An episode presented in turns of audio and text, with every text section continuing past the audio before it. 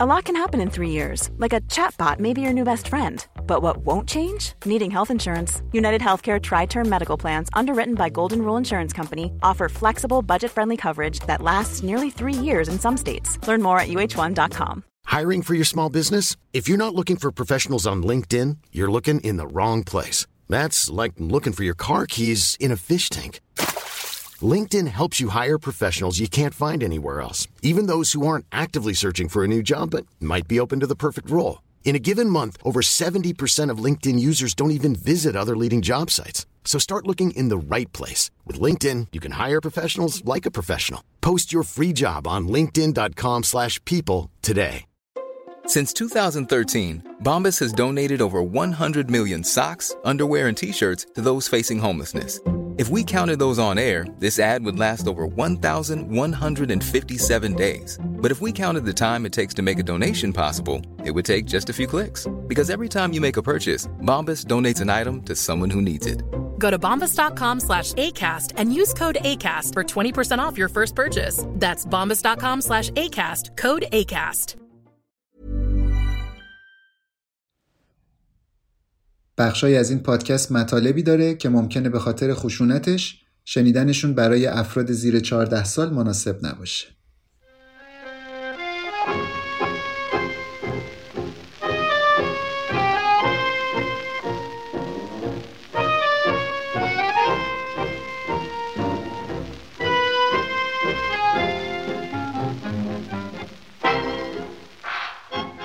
اینکه چطور به یک باره میلیون ها پوند از ثروت یانگ از بین رفت چیزیه که حتی براون هم به طور کامل دلیلش رو هیچ وقت نفهمید. ولی با این حال دو تا چیزی که کاملا ازشون مطمئنه.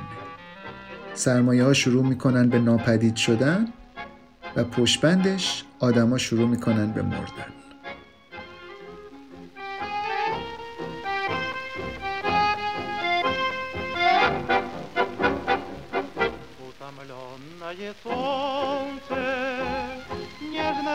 морем прощалась, в этот час ты призналась, что нет... به شیشمین اپیزود پادکست میم خوش اومدید. تو فصل اول این پادکست مقاله هایی رو براتون روایت میکنیم که برنده یا فینالیست جایزه روزنامه نگاری پولیتسر بودن. این اپیزود دومین قسمت از پرونده از روسیه باخونه که فینالیست جایزه بین المللی پولیتسر در سال 2018 بوده و در مجله بازفید منتشر شده.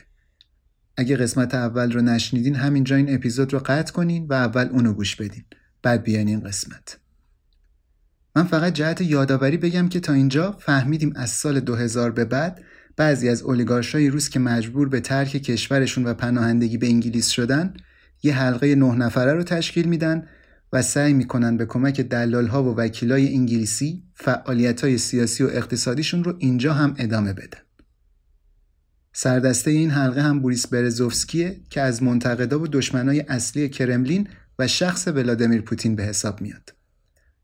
همین باعث میشه همه اعضای حلقه تحت نظارت سرویس های امنیتی روسیه و گروه های مافیایی قرار بگیرن.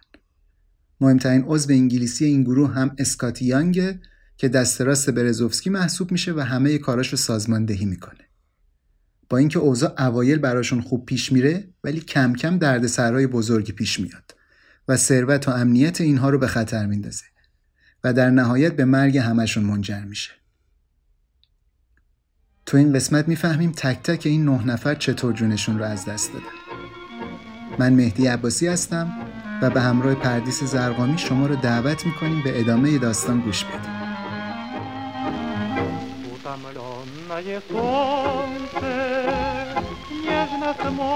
этот час ты призналась, что нет любви. اولین نفری که از حلقه نه نفره اولیگارشای روسی و نزدیکاشون جونش رو از دست داد یه وکیل انگلیسی بود به اسم استیفن ماس راجع به آقای ماس اطلاعات زیادی وجود نداره و گویا هیچ عکسی هم نتونستن ازش پیدا کنن نویسنده ها چیزی که مشخصه اینه که تو سال 2003 اولیگارشا تونستن یک و سه دهم میلیارد دلار از دارایی هاشون رو با کمک ایشون از روسیه وارد انگلیس کنن. فقط چند روز بعد از این عملیات موفق ماس به طرز مشکوکی تو سن 46 سالگی و بر اثر حمله قلبی از دنیا رفت. البته ماس تنها کسی نبود که واسه اینا پولشویی می‌کرد. یه وکیل دیگه هم به اسم استیفن کورتیس چند سال قبل از اینکه پروژه مسکو شروع بشه تونسته بود میلیاردها دلار از سرمایه بوریس برزوفسکی و بدری پاتارکاتسیشویلی رو بدون اینکه گیر مامورای ضد پولشویی بریتانیا بیفته از روسیه خارج کنه. بابت این کارش هم 18 میلیون دلار کمیسیون گیرش اومده بود. همزمان با این اتفاق اولین پیغامای تهدید به مرگ هم به دست کورتیس رسید. یه نمونش تماسی بود که پشت خط یه مرد با لهجه غلیظ روسی توش می‌گفت هی کورتیس ما اینجاییم درست پشت سرت داریم تعقیبت می‌کنیم. کورتیس حسابی ترسید. یه تیم محافظ استخدام کرد و اوایل فوریه به عموش گفت اگه تو این چند هفته اتفاقی برای من افتاد بدونین که تصادفی نبوده به چند هفته نرسید. فقط چند روز بعد یعنی 3 March 2004 هلیکوپتر اختصاصی کورتیس دچار نقص دماغه شد و سقوط کرد و هم کورتیس و هم خلبان هلیکوپتر تو آتیش سوختن. قاضی تحقیق در پرونده اعلام کرد حادثه طبیعی بوده. ولی مامورای جنایی می‌گفتن اتفاقاتی که افتاده تمام مواد لازم رو برای تبدیل شدن به موضوع یه فیلم جنایی جاسوسی داره. با اینکه به طور رسمی اعلام کردن هر دو تا پرونده مرگ کورتیس و ماس طبیعی بوده ولی این بار هم MI6 از سازمانهای اطلاعاتی آمریکا در مورد اینا درخواست اطلاعات کرده بود و اونا هم ارتباط این مرگ ها با روسیه رو تایید کرده بودن مرگ کورتیس و ماس به اون اندازه قوی نبود که یانگ رو از ادامه کار کردن با برزوفسکی منصرف کنه. ولی دیگه برباد رفتن تمام سرمایش در پروژه مسکو واقعا ترسوندش. تو نوامبر 2006 که فقط چند ماه از توقف پروژه مسکو گذشته بود به نظر می رسید کرملین رو قلب حلقه برزوفسکی نشونه گیری کرد.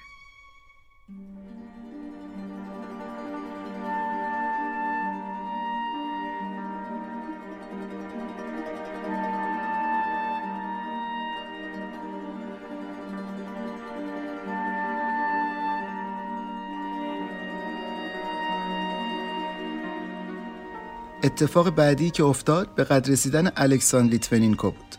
یه جاسوس سابق کاگبه که با ماده رادیواکتیو مسمومش کردن و تقریبا از نظر رسانه‌ای مشهورترین پرونده این مجموعه قتل است.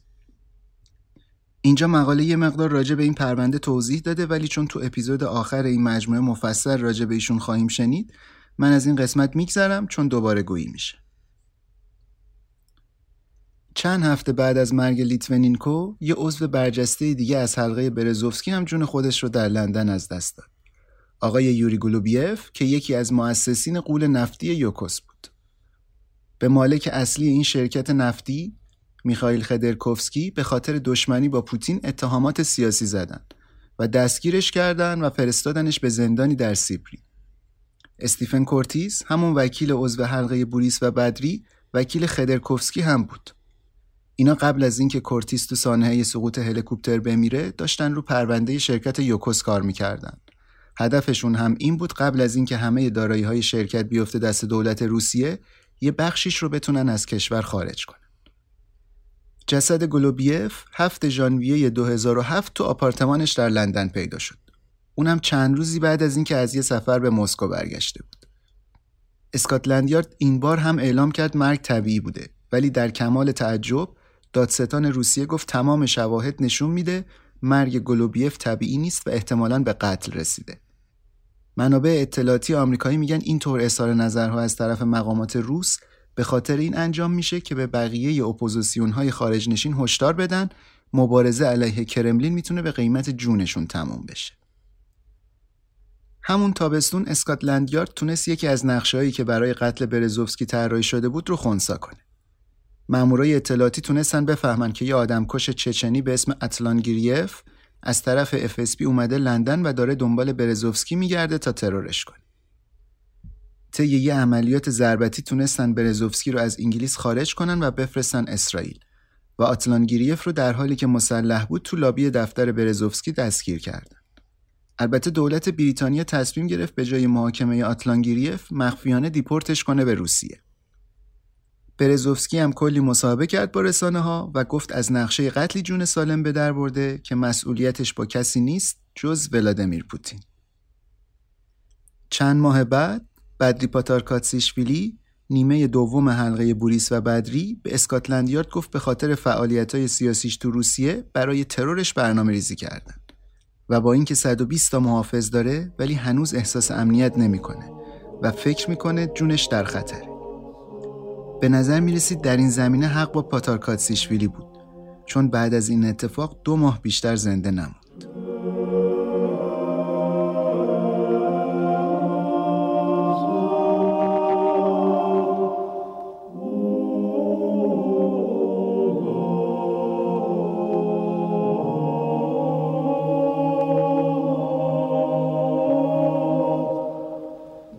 دوازده فوریه 2008 بعد از اینکه پاتار کاتسیشویلی از یه جلسه کاری تو لندن برگشت خونش و شامش رو با خانوادش خورد احساس کرد حالش خوب نیست و زودتر رفت به اتاقش که استراحت کنه.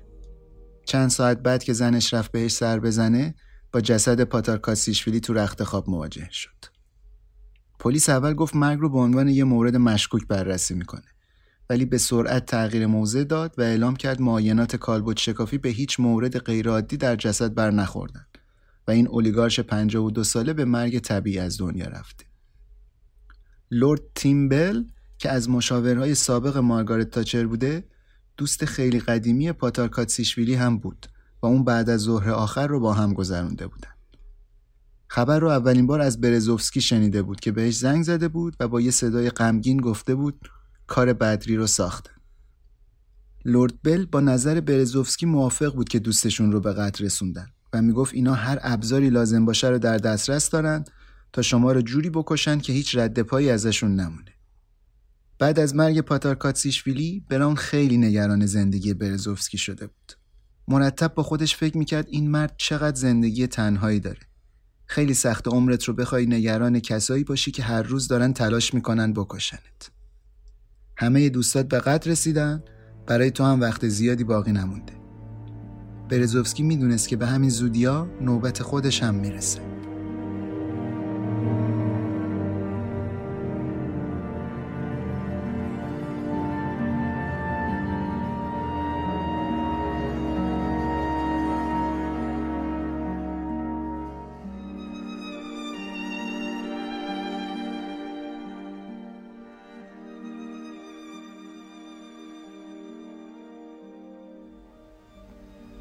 تو همین دوران یانگ هم اوضاعش خیلی به هم ریخته شده بود و زندگیش داغون بود.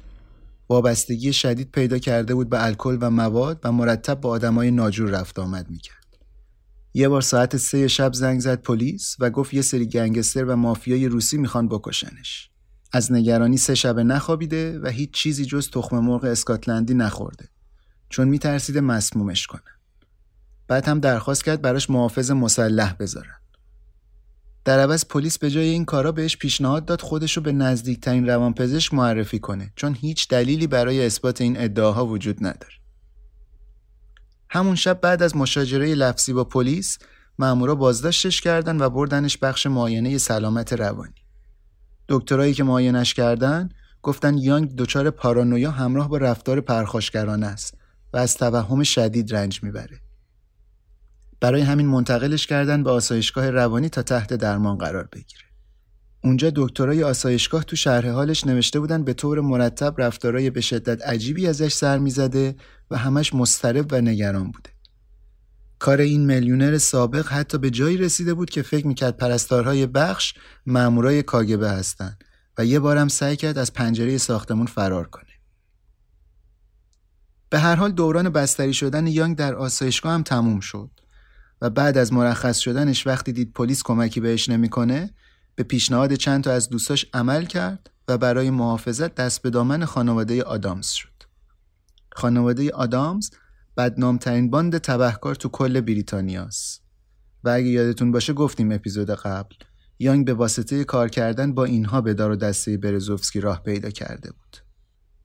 نویسنده های این مقاله تونستن یه سری از عکس و فیلمایی رو ببینن که کارگاه های خصوصی که میچل استخدام کرده بود تهیه کردن. این عکس که بعضیاش تو کانال تلگرام پادکست می‌تونید ببینید یانگ رو با رئیس خانواده پاتریک آدامز نشون میده که توی یه بار مشروب فروشی همو ملاقات کردن. از روی لبخونی یکی از این فیلم ها کاراگاه های خصوصی تونستن متوجه بشن گویا قبل از اینکه اینا از هم جدا بشن یانگ بابت یه چیزی از آدامز تشکر کرده. بعد از این ملاقات هم یانگ به دوروبریاش گفته بود دیگه نگران من نباشین چون الان تحت محافظتم. پاتریک آدامز رئیس این باند تبهکار در حال حاضر داره در زندان دوران محکومیت نه سالش رو به خاطر تیراندازی به یه خبرچین مزنون میگذرونه. وکلاش هم حاضر به مصاحبه با نویسنده این مقاله نشدن.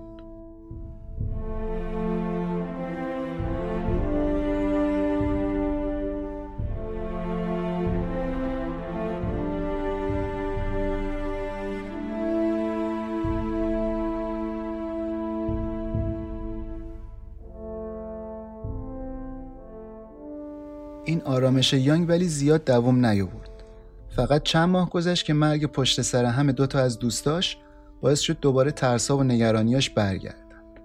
پل کاستل و رابی کورتیس دو تا دلال متقلب املاک بودن که با هم کار می‌کردن و در حلقه داخلی برزوفسکی مرتب دوروبرش میچرخیدن و خیلی بهش نزدیک بودن.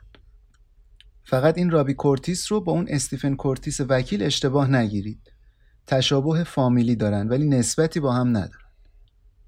هر دوتای اینا پل کاستل و رابی کورتیس مثل یانگ یه شکست مالی بزرگ خورده بودن و در حال سر و کله زدن با مشکلاتی بودن که بعد از معامله های پرخطرشون با گنگسترای مافیای روسی براشون به وجود اومده بود. اول کاستل مرد. یه سرمایه‌دار 54 ساله که زمانی با پرنس چارلز چوگان بازی می‌کرد ولی الان همه داراییش رو از دست داده بود. یه روز صبح در نوامبر 2010 یه عده تبهکار میریزن دفترش به یه چیزایی تهدیدش می‌کنن و بعد از اینکه به زور کلکسیون ساعتهای قیمتیش رو ازش می‌گیرن از دفترش میرن بیرون. بلافاصله بعد از رفتن اینا کاستل هم میاد بیرون و میره به نزدیکترین ایستگاه مترو و اون طور که دوربینای مدار بسته ضبط کردن خودش رو میندازه جلو اولین قطاری که می‌رسه. بعد از مرگش چند تا از دوستاش به طور ناشناس به روزنامه ها نامه نوشتن و گفتن کاستل رو آدمای خیلی خیلی کثیفی کشتن که با مافیای روس و ترک در ارتباط بودن. و این اواخر تهدیدش کرده بودن اگه خودت خودتو نکشی ما به یه طرز آروم و دردناکی کلکت رو می‌کنیم. پزشکی قانونی ولی به هر حال علت مرگ کاستل رو خودکشی اعلام کرد. رابی کورتیز هم به خاطر از دست دادن جفت جدا نشدنیش بسیار داغون شده بود و هم ترسیده بود نکنه نوبت خودش هم برسه. نزدیکاش میگن رابی دقیقا با همون گروه های مافیای روسی دردسر پیدا کرده بود که واسه کاستل هم همینا مشکل درست کرده بودن. دو سال بعد از خودکشی بهترین دوستش سرنوشتاشون هم مثل هم شد و در دسامبر 2012 رابی هم پرت شد جلوی قطار. یه سری منابع ناشناس اطلاعاتی نزدیک به یانگ به نویسنده ها گفتن مطمئنن که رابی به قتل رسیده. چند سال قبل مافیا یه گوشمالی حسابی بهش داده بود و رابی هم درست مثل یانگ قبل از مرگش دست به دامن گروه های تبهکاری شده بود واسه محافظت. و بهشون گفته بود می‌خوام مطمئن بشم برام اتفاق نمیافته. البته اونا هم بهش جواب دادن شرمنده دیگه دیر شده. الان دیگه کسایی که دنبالت بودن گیرت آوردن. دو سال بعد یکی دیگه از اعضای این حلقه نه نفره هم خودش رو کشت. یک کارآفرین انگلیسی و مدیر برنامه سابق گروه موسیقی فیرز فور تیرز به اسم جانی الیشایف. طبق گزارش های رسمی الیشایف در سال 2014 بعد از اینکه همه داراییش رو در یک معامله نفتی از دست داد خودش رو از پشت بوم یه مرکز خرید در لندن پرت کرد پایین. پلیس هر ستای این موارد رو خودکشی واضح گزارش کرد. و دلیلی ندید در مورد احتمال ارتباط اینها به روسیه تحقیق کنه. البته گویا مثل تمام موارد دیگه از سازمان های اطلاعاتی آمریکا کسب اطلاعات کرده بودند در مورد نقش روسیه تو این پرونده ها. مامورای آمریکایی بازم معتقد بودند اینا ترور شدن و پشت صحنه هم روسیه است. ایده همچین خودکشی های دست جمعی می‌تونه به وسیله ارعاب و تلقین در ذهن قربانیا کاشته بشه. یکی از افسرهای امنیتی آمریکایی میگه یکی از فرضیهایی که اون موقع داشتیم این بود که آیا ممکنه روسا تونسته باشن اینا رو به خودکشی وادار کرده باشن؟ در همین زمان میچل همسر سابق یانک هم به شدت افتاده بود دنبالش و با لشکر کاراگاهایی که استخدام کرده بود داشت ازش جاسوسی می‌کرد. میچل یه مدت بعد خیلی ناگهانی یه پیغام از مسکو دریافت کرد به این مضمون که دولت روسیه ازش دعوت کرده به ملاقاتشون بره.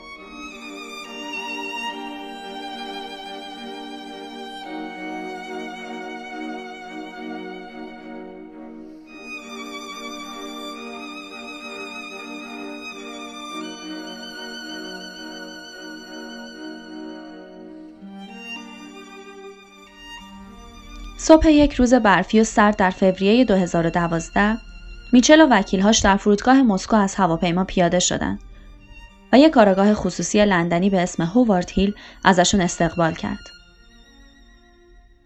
هیل که ترتیب این سفر رو داده بود جزو کسایی بود که گویا به طور مستقیم با دولت روسیه در تماس بودند. پیشنهادی که هیل از طرف روسها برای میچل داشت این بود. میچل به دادستانهای مسکو در مورد معاملات شوهر سابقش در روسیه و ارتباطش با برزوفسکی اطلاعات بده اونا هم در مقابل چیزهایی که از محل مخفی شدن پولهای یانگ می‌دونستن بهش بگن. مهمترین کسی که میچل قرار بود تو مسکو ملاقات کنه نماینده دادستان کل روسیه بود. در جلسه ای که 13 فوریه با هم داشتن، نماینده دادستان به میچل گفت ما کسی رو داریم که چیزهای زیادی راجع به شوهر سابقت می‌دونه. ولی متاسفانه نمی‌تونه امروز بیاد چون تو بیمارستان بستریه. ولی به هر حال شما که تا اینجا اومدی خوشحال میشیم اگر حرفی برای گفتن داری بشنویم. میچل فهمید رو دست خورده و قرار نیست معامله دو طرفه باشه. بدون هیچ توافقی برگشت به لندن. طی چند هفته بعد هیل تلاش کرد میچل رو دوباره پای میز مذاکره با روسا برگردونه و تا حدی موفق هم بود. قرار بود یه ملاقات جدید ترتیب بده که خیلی ناگهانی از مسکو خبر رسید دادستانهای روسیه دیگه مایل به ادامه همکاری نیستن. تا این زمان دادستانهای روسیه تونسته بودند بخش بزرگی از امپراتوری اقتصادی برزوفسکی رو در اقصانقات دنیا محاصره کنند. با همکاری مقامات در فرانسه و سوئیس ویلاهای لوکس و کشتیهای تفریحیش رو مصادره کردند و میلیونها دلار از پولهاش در شبکه از حسابهای خارجی توقیف شد. همزمان با اینکه کرملین برزوفسکی رو به شدت تحت فشار گذاشته بود، خودش هم آخرین میخ رو روی تابوتش کوبید و وارد یک سری دعوی حقوقی ویرانگر شد تا بتونه بخشی از سرمایه های از دست رفتهش رو از شرکای سابق تجاریش پس بگیره. کسایی مثل فامیشوف، بیوه پاتارکاتسیشویلی و از همه مخربتر قول نفتی و مالک روس باشگاه فوتبال چلسی یعنی رومن آبراموویچ. Biggest private litigation case ever. Now Boris Berezovsky has lost his claim for nearly $5 billion in damages from his former associate Roman Abramovich for allegedly threatening him into selling his assets at a knockdown price. I am absolutely amazed what happened today. I surprised completely and uh, uh, particularly because uh, Lady Gloster took up took responsibility to rewrite Russian history. The judge here at London's commercial court called Boris Berezovsky این مشاجره ها روی تراستی که وکلای برزوفسکی تو انگلیس ساخته بودن هم تاثیر منفی زیادی گذاشت. من یه توضیح کوچیک تو پرانتز راجع به مفهوم تراست بدم بعدش دوباره برمیگردیم به ماجرای داستان خودم. تراست از تجمیع چند تا شرکت که فعالیت های مشابه دارن به وجود میاد. تراست سهام شرکت هایی که عضوش هستن رو به صورت امانت نگه میداره اما مالکیت سهام واسه خود شرکت ها باقی میمونه. ولی با این حال شرکت های زیر مجموعه استقلال مالی و بازرگانی خودشون رو از دست میدن و همه امکانات و قدرت عملشون تو تراست متمرکز میشه. وظیفه اصلی تراست هم اینه که امور شرکت های عضوش رو به نحوی کنترل کنه که بالاترین سوددهی رو داشته باشه و در نهایت این سود رو بین اعضا تقسیم می‌کنه. تراست New World Value Fund یا به اختصار NWVF رو وکلای انگلیسی بوریس و بدری ساخته بودند تا سرمایه هایی که از روسیه خارج شده رو وارد انگلیس کنن. یانگ هم آخرین همکاریش با برزوفسکی قبل از اینکه جفتشون بمیرن چند تا معامله تجاری مرتبط با همین تراست در سال 2011 بود. البته دیگه اون موقع NWVF به طور کامل تحت نظر کرملین قرار گرفته. تو همین برهه زمانی دعوای حقوقی برزوفسکی علیه آبراموویچ هم تو دادگاه شکست خورد و این اولیگارش سابقا قدرتمند داشت از نظر مالی به نابودی کامل می‌رسید. کرملین هم دیگه شمشیرش رو از رو بسته بود و برزوفسکی رو متهم می‌کرد به اینکه می‌خواد با 250 میلیون دلاری که از نقد کردن سهامش در NWVF به دست آورده فعالیت های جدیدی بر ضد حکومت انجام بده. حتی بعضی از نماینده مجلس روسیه می‌گفتن کلی سند و مدرک از دارایی پنهان برزوفسکی در روسیه و اوکراین و گرجستان دارن که همشون رو تحویل مقامات قضایی روسیه دادن تا اونا پیگیری کنن. Hey, it's Paige DeSorbo from Giggly Squad. High quality fashion without the price tag. Say hello to Quince. I'm snagging high-end essentials like cozy cashmere sweaters, sleek leather jackets, fine jewelry, and so much more. With Quince being 50 to 80% less than similar brands. And they partner with factories that prioritize safe, ethical, and responsible manufacturing. I love that. Luxury quality within reach. Go to quince.com slash style to get free shipping and 365-day returns on your next order. quince.com slash style. I'm Sandra, and I'm just the professional your small business was looking for. But you didn't hire me because you didn't use LinkedIn jobs. LinkedIn has professionals you can't find anywhere else, including those who aren't actively looking for a new job but might be open to the perfect role, like me. In a given month, over 70% of LinkedIn users don't visit other leading job sites. So if you're not looking on LinkedIn, you'll miss out on great candidates like Sandra. Start hiring professionals like a professional. Post your free job on linkedin.com/people slash people today. کار به اینجا که رسید دیگه همه کسایی که به نحوی با برزوفسکی در ارتباط بودن یه دلیل منطقی برای ترسیدن و نگران شدن داشتن. به عنوان مثال فامیشوف همون سرمایه‌گذار روس پروژه مسکو شروع کرد به همکاری با مقامات قضایی روسیه تو پرونده و گفت ترسی از اینکه شریک سابق برزوفسکی بوده نداره چون همگی مربوط به گذشته است و هر نوع ارتباطی با این آقا رو از سال 2002 قطع کرده. با این حال وکلای فامیشوف می‌گفتن شهادتش در جریان پرونده ممکنه براش ایجاد خطر کنه.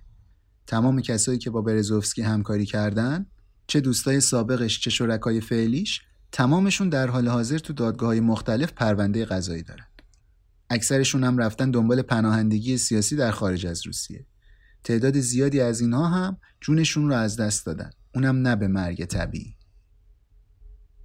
چند ماه بعد همون منابع ناشناسی که با میچل همسر سابق یانگ تماس گرفته بودن و پیشنهاد ملاقات با مسکو رو داده بودن بهش یه پیغام تکون دهنده رسوندن به این مضمون کار برزوفسکی تمومه و به همین زودی ها اخبار پیدا شدن جسدش همه جا پخش میشه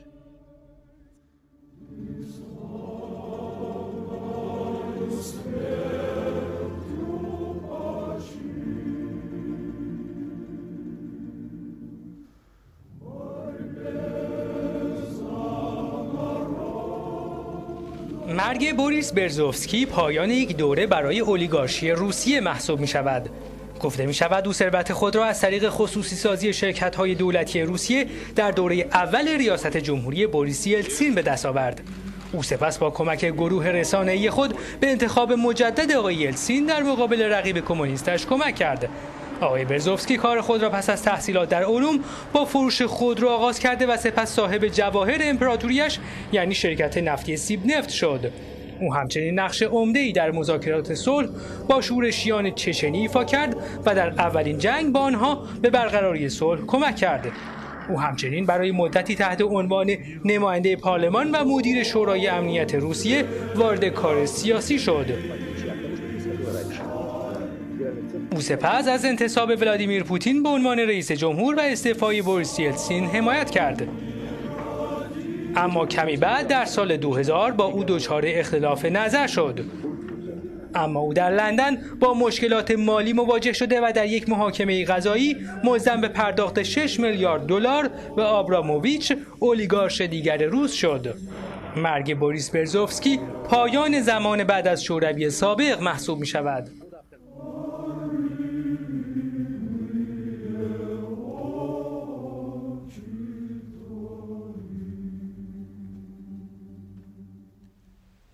بعد از ظهر 23 مارچ 2013 وقتی آویناواما محافظ شخصی برزوفسکی از یه مأموریت برگشت دید در حمام اتاق رئیسش قفله و وقتی در زد هیچ جوابی نشنید.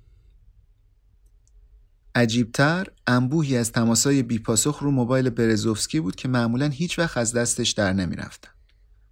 ناواما که یه مأمور سابق موساد بود و الان بیشتر از 6 سال می‌شد که محافظ اصلی و مورد اعتماد برزوفسکیه مجبور شد در رو بشکنه و بره ببینه چه خبره. داخل حمام جسد برزوفسکی رو پیدا کرد که از میله آهنی دوش حلقاویز شده بود و به نظر می رسید چند ساعتی از مرگش میگذره. زمانی که برزوفسکی به پایان زندگیش رسید تبدیل شده بود به یک مرد کاملا شکست خورده و از هم پاشیده. آخرین دعوای حقوقیش با آبروموویچ که گفتیم توش شکست خورد و محکوم شد بیش از 5 میلیارد دلار قرامت پرداخت کنه مثل یه تیر خلاص به قلبش بود که باعث شد هم از نظر مالی نابود بشه و هم آبروش رو از دست بده.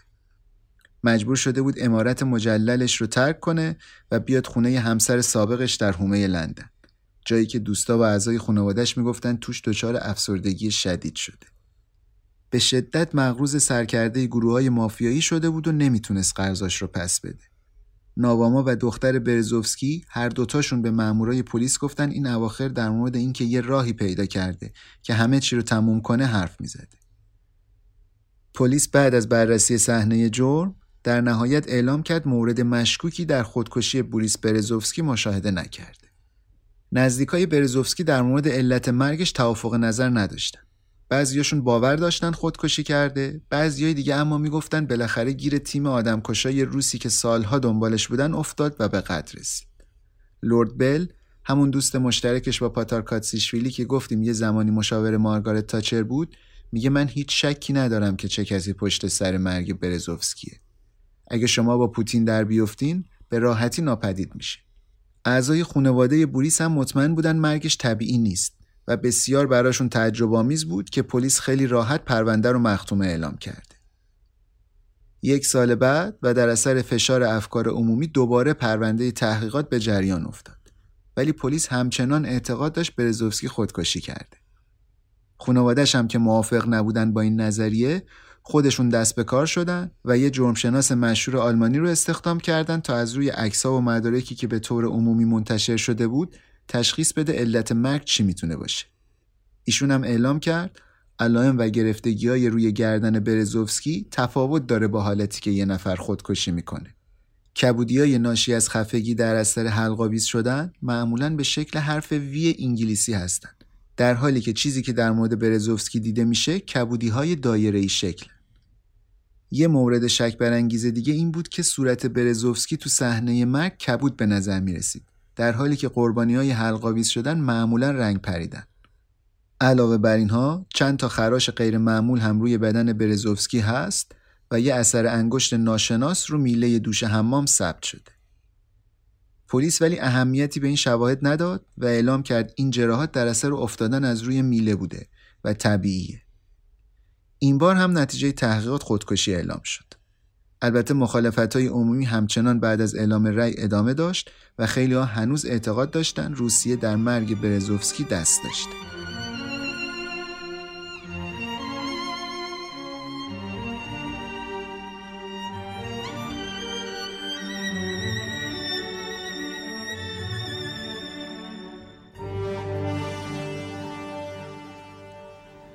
یانگ در این دوران تبدیل شده بود به یه شبه از اون آدم قبلی که بود. طلبکارها به شدت محاصرش کرده بودند، بیشتر از قبل جونش رو در خطر می‌دید و با چنگ و دندون میجنگید تا اسرار معاملهاش با برزوفسکی رو پنهان نگه داره. بعد از گذشت هفت سال و حضور در 65 جلسه دادگاه طلاق و گذراندن سه ماه در زندان به خاطر رفتار پرخاشگرانه یانگ هنوز نتونسته بود دلیل قانع کننده ای برای ناپدید شدن ناگهانی داراییاش به دادگاه طلاق ارائه کنه. دادگاه که دیگه تحت فشار قرار گرفته بود که رأی پرونده رو صادر کنه بالاخره حکمش رو اعلام کرد. متن حکم این بود. سبب بهترین تلاش هایی که دادگاه در این پرونده مبذول داشت به این یقین رسید زوج 45 میلیون دلار از دارایی‌هایش را از دید دادگاه مخفی نگاه داشته است. از این رو نامبرده موظف به پرداخت نیمی از این مبلغ به علاوه سایر هزینه های قانونی اعمال شده به زوجه می. دادگاه البته در ادامه به میچل گفت می‌دونه ممکنه برای نقد کردن این مبلغ به مشکلاتی بخوره. ولی خوبیش اینه که این حکم مادام العمره.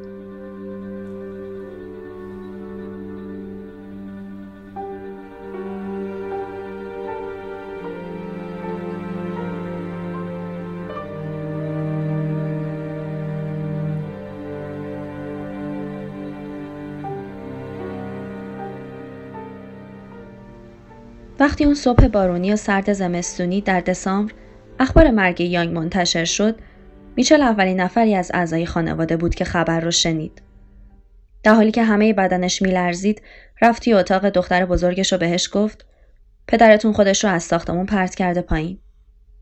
ولی ساشا نمی‌تونست چیزایی که میشنوه رو باور کنه. همین چند روز قبل بود که باباش بهش زنگ زده بود و گفته بود مدتی داره میره پیش تراپیست و حالش این روزا خیلی بهتره. ساشا فورا خواهر کوچیکش اسکارلت رو صدا کرد و به سرعت خودشون رو رسوندن بیمارستان. ولی پدرشون رو اونجا پیدا نکردن. وقتی به پلیس زنگ زدن فهمیدن یانگ مرده. چشماشون پر اشک شده بود و همونجا بود که با گوشیاشون اخبار رو چک کردن و فهمیدن پدرشون از طبقه چهارم یه ساختمون پرت شده پایین و بدنش در اثر برخورد با میله های محافظ تکه تکه شده. تا از بیمارستان اومدن بیرون حالشون جلوی ساختمون بد شد و بالا آوردن.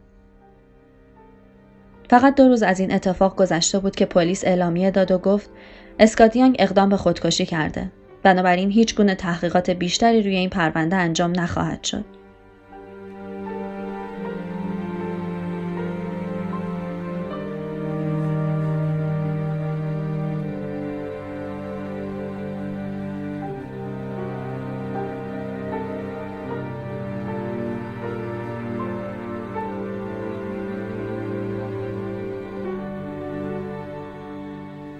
برگردیم یه مقدار به اوایل اپیزود قبلی. جایی که براون تاجر ماهی از میامی به لندن اومد تا به دخترای دوست قدیمیش کمک کنه علت مرگ پدرشون رو متوجه بشن.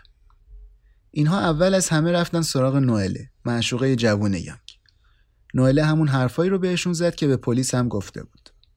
اینکه آخرین بار همون قبل از اینکه یانگ برای درمان دوره‌ای بره کلینیک دیده بودن. بعد از مرخص شدن از کلینیک یعنی ساعت سه و نیم صبح یانگ مستقیم رفت خونه نوئله.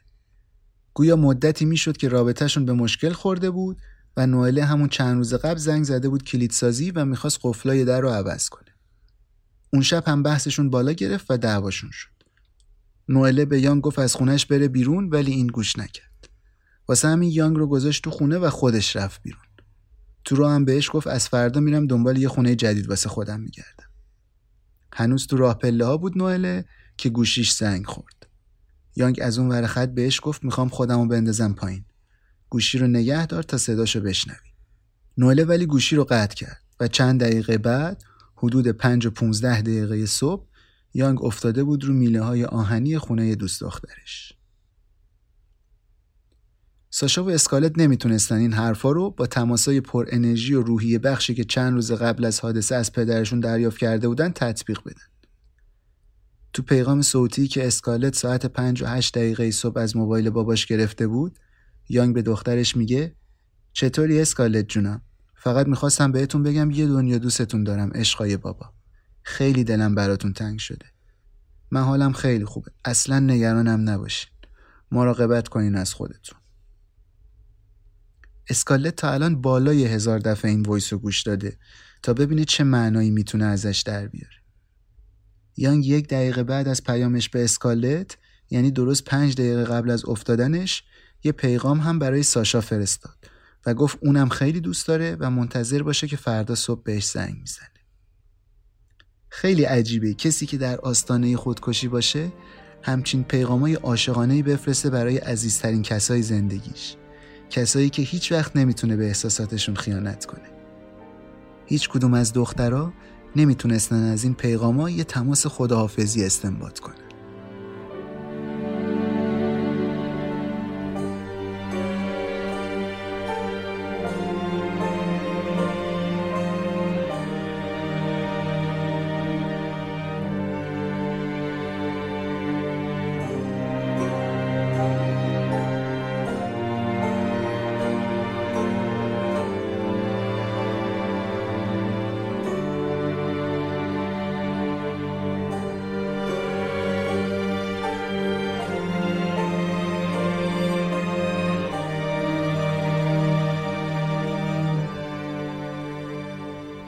کار بعدی که اینا به همراه براون کردن رفتن و خودشون از صحنه جرم بازدید کردن.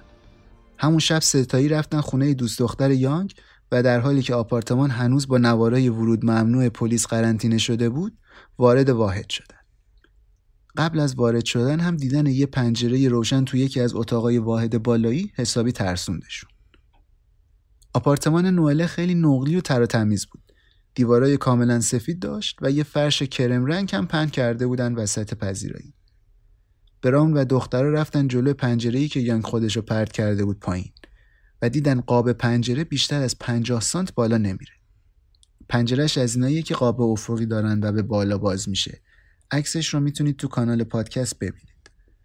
ساشا میگه همون لحظه که دیدم پنجره رو فهمیدم بابامون نمی‌تونسته خودش رو انداخته باشه پایین. بازشو پنجره به نسبت جسه بزرگ بابای ما خیلی کوچیک بود. فقط نیم ساعت طول می‌کشید اگه می‌خواست خودش رو از سوراخ به این کوچیکی رد کنه بیرون.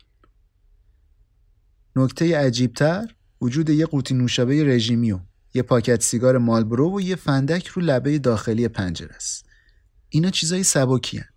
اگه کسی می‌خواسته خودش رو از اون سوراخ کوچیک پنجره بکنه بیرون حتما دست و پاش میخورده به اینا و میافتادن رو زمین نه اینکه انقدر مرتب لبه پنجره باقی بمونن بعد دخترها از پنجره خم شدن بیرون و پایین رو نگاه کردن. یعنی دقیقا به همون صحنه ای که آخرین چیزی بوده که پدرشون قبل از مرگ دیده. ساشا میگه کاملا معلوم بود از این لبه باریک پنجره کسی نمی‌تونه جوری نشونه گیری کنه و خودشو بندازه پایین که صاف بیفته رو میله های فلزی محافظ. مخصوصا بابای ما که ترس از ارتفاع هم داشت. همه اینها به کنار این سه نفر یه چیزی رو می‌بینن اونجا که دیگه واقعا شکشون می‌کنه.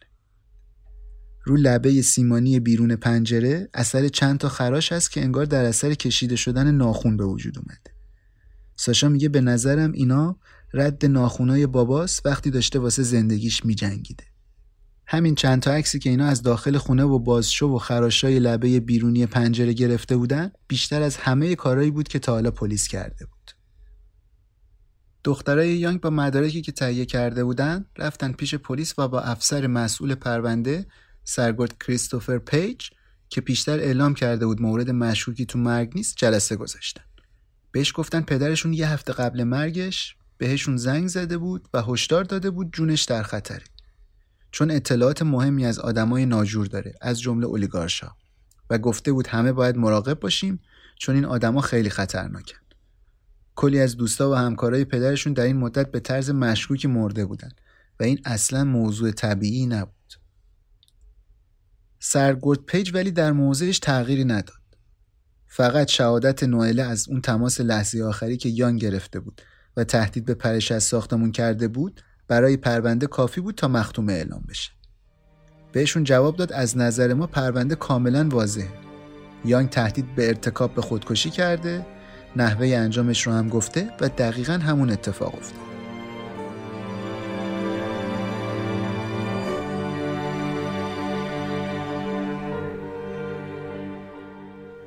دخترای یانگ ولی با مدارک جدیدی که به دست آورده بودن تونستن پرونده رو به دادگاه جنایی بکشونن و در جولای 2015 جلسه آخر دادگاه رسیدگی به تحقیقات برگزار شد. قاضی پرونده اول اظهارات روانپزشک معالج یانگ رو شنید. به گفته روانپزشک وقتی یانگ خودش رو 4 دسامبر به کلینیک معرفی کرد در مرز مرحله جنون قرار داشت. چون مرتب صدا میشنید و احساس می‌کرد می‌خوان بکشنش. حتی اعتراف کرده بود افکار لحظه‌ای پرت کردن خودش از پنجره هم از ذهنش رد شده. اما فکر بچهاش از این کار منصرفش کرده بعد از چهار روزی که تو کلینیک تحت درمان قرار گرفت وضعیتش پایدار و مناسب شده بود و احتمال هر نوع آسیب به خودی رو منتفی می‌کرد. از اونجایی که مرحله جنون یانگ به خاطر مصرف کوکائین بود روانپزشکا حالش رو به اندازه کافی خوب تشخیص دادن که بتونه بره خونه و ساعت دو و نیم صبح مرخصش کردن. به اعتقاد تیم روانپزشکی احتمالش خیلی کمه که یانگ به این زودی بعد از مرخص شدن از کلینیک وضعیتش تغییر کنه مگه اینکه مقدار زیادی کوکائین مصرف کرده باشه ولی آزمایش های زهرشناسی نشون داده بودن یانگ وقتی افتاده پایین کاملا پاک بوده وکیل دخترای یانگ پیغامای صوتی که پدرشون قبل مرگش برای اینا فرستاده بود رو واسه روانپزشک پخش کرد و نظرش رو راجع به وضعیت روانی یانگ در اون لحظه پرسید. روانپزشک گفت هیچ نشانه ای از حتی نزدیک بودن به وضعیت جنون وجود نداره و حال یانگ در لحظه ای که این پیغام ها رو فرستاده دقیقا مثل وقتیه که ما از کلینیک مرخصش کردیم. نفر بعدی که گزارشش رو خوند پاتولوژیست وزارت کشور بود که کالبد شکافی جسد رو سرپرستی کرده بود. ایشون شهادت داد علاوه بر جراحات عمیقی که در اثر افتادن رو میله های فلزی به وجود اومده در جسد یانگ مصدومیت شدید از ناحیه سر خراشهایی روی بازو، کمر، انگشت شست و همچنین یه بریدگی رو انگشت وسط هم مشاهده شده. البته بعدش اضافه کرد این جراحات ممکنه در حین سقوط از ساختمون و برخورد با موانع در طول مسیر به وجود اومده باشه. خیلی پیش میاد کسایی که از بلندی پرت میشن در حین سقوط کلی دست و پا می‌زنن تا از افتادن خودشون جلوگیری کنن. البته در مورد یان که ادعا میشه عمدن خودش رو انداخته پایین وجود همچین خراشایی توجیه طبیعی نداره. تو جواب وکیل که پرسید آیا شما خراشای لبه پنجره رو بررسی کردین تا ببینین با جراحات مقتول انتباق داره یا نه؟ دکتر پاتولوژیست جواب داد این حوزه مسئولیت افسر صحنه جرمه نما وقتی سرگرد پیج همون مسئول تحقیق پرونده که گفتیم اومد در جایگاه شهود وکیل دخترها عکس خراشای روی لبه پنجره رو بهش نشون داد و پرسید آیا شما این شواهد رو بررسی کردین؟ سرگرد جواب داد اون موقع تاریک بود و من این خراشا رو ندیدم. وکیل گفت خب بعدا که تو روشنایی روز برگشتین بازم چیزی ندیدین؟ ایشون هم جواب داد دوباره برنگشتیم. سرگرد پیج البته تایید کرد بازشوی پنجره برای اینکه یه نفر بتونه راحت خودش رو از توش رد کنه کوچیک بوده. ولی به نظرش یانگ اول بالا تنش رو داده بیرون بعد با دستاش خودش رو کامل هل داده و پرت کرده پایین. وقتی وکیل ازش پرسید چرا پنجره رو بسته؟ قبل از اینکه ازش عکاسی بشه و میزان باز شدگیش تو مدارک ثبت بشه سرگرد پید جواب داد چون هوا داشت بد می‌شد و ما نمی‌خواستیم به مدارک صحنه جرم آسیبی برسه. جالب اینجاست اینا اصلا هیچ آزمایشی از صحنه جرم انجام ندادن. آخرین سوالی هم که وکیل پرسید این بود که چرا جسد یه متر دورتر از دیوار ساختمون افتاده پایین؟ سرگرد هم گفت ما هیچ جوابی برای اینجور سوالا نداریم. تحقیقات برای روشن شدن این مسائل رو فقط وقتی انجام میدیم که مورد مرگ مشکوک باشه. در این پرونده علت مرگ واضح بود و نیازی به انجام تحقیقات بیشتر وجود نداشت.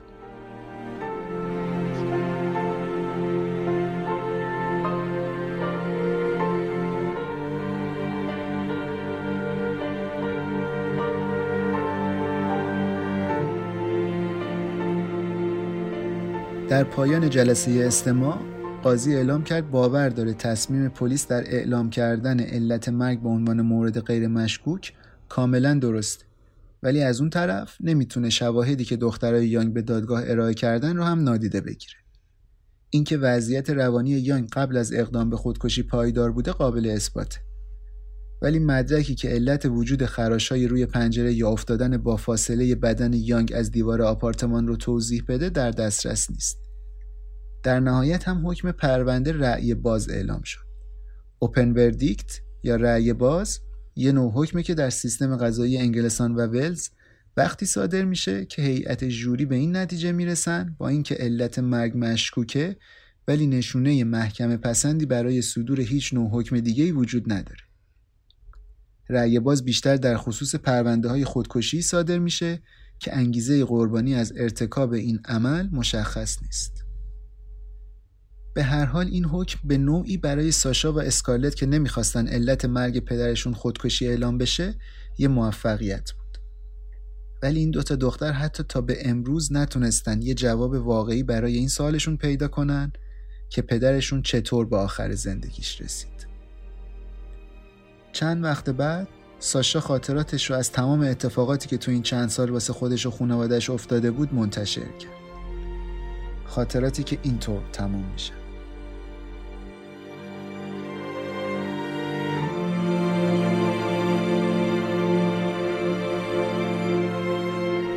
مردم احتمالا بعد از شنیدن داستان زندگی ما با خودشون میگن چه سرنوشت عجیب و وحشتناکی.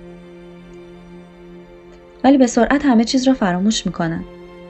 چون این اتفاقات واسهشون چیزی بیشتر از یه داستان نیست. اما ما همه اینا رو زندگی کردیم و آخرش پدرمون رو از دست دادیم. همیشه دلمون براش تنگ میشه و این چیزی نیست که بشه جلوش رو گرفت.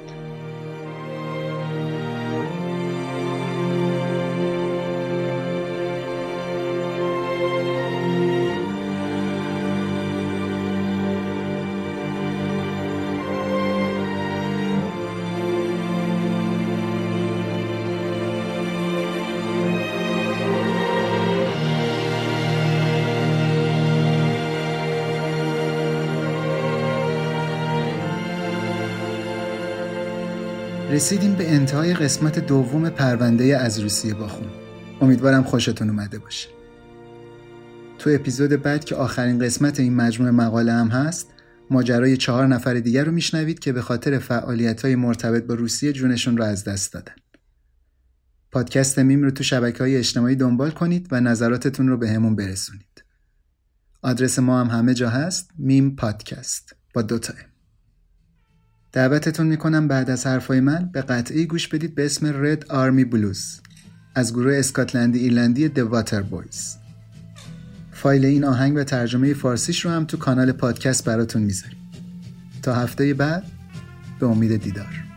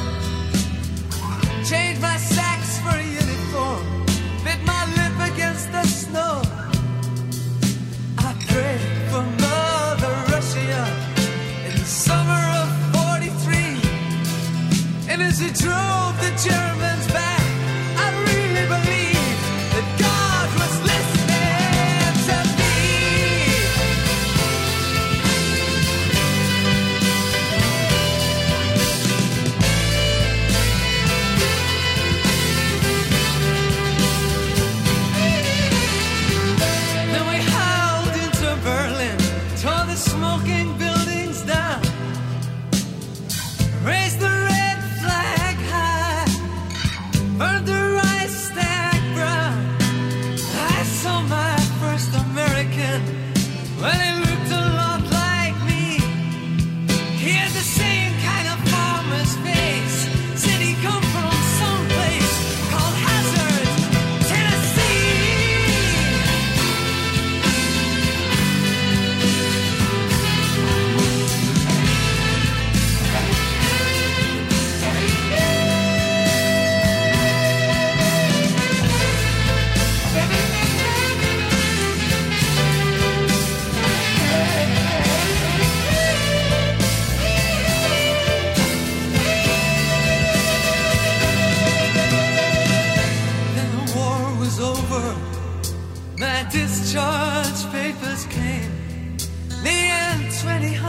lovers went to Stettina for the train. Kiev, said the commissar, from there your own way home. But I never got to Kiev. We never came back home. Train went north the tiger.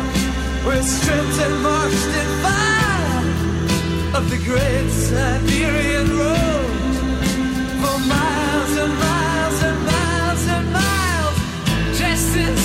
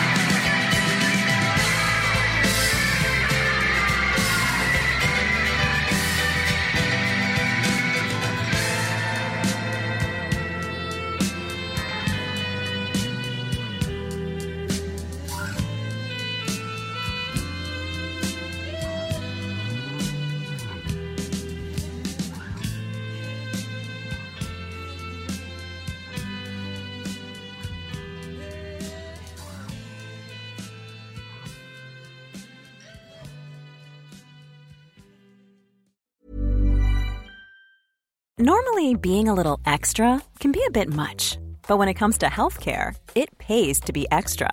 And United Healthcare makes it easy with Health Protector Guard fixed indemnity insurance plans. Underwritten by Golden Rule Insurance Company, they supplement your primary plan, helping you manage out of pocket costs without the usual requirements and restrictions like deductibles and enrollment periods. So when it comes to covering your medical bills, you can feel good about being a little extra. Visit uh1.com to find the Health Protector Guard plan for you. Planning for your next trip? Elevate your travel style with Quince. Quince has all the jet setting essentials you'll want for your next getaway, like European linen, premium luggage options, buttery soft Italian leather bags, and so much more. And it's all priced at 50 to 80% less than similar brands. Plus, Quince only works with factories that use safe and ethical manufacturing practices. Pack your bags with high-quality essentials you'll be wearing for vacations to come with Quince. Go to quince.com slash trip for free shipping and 365-day returns.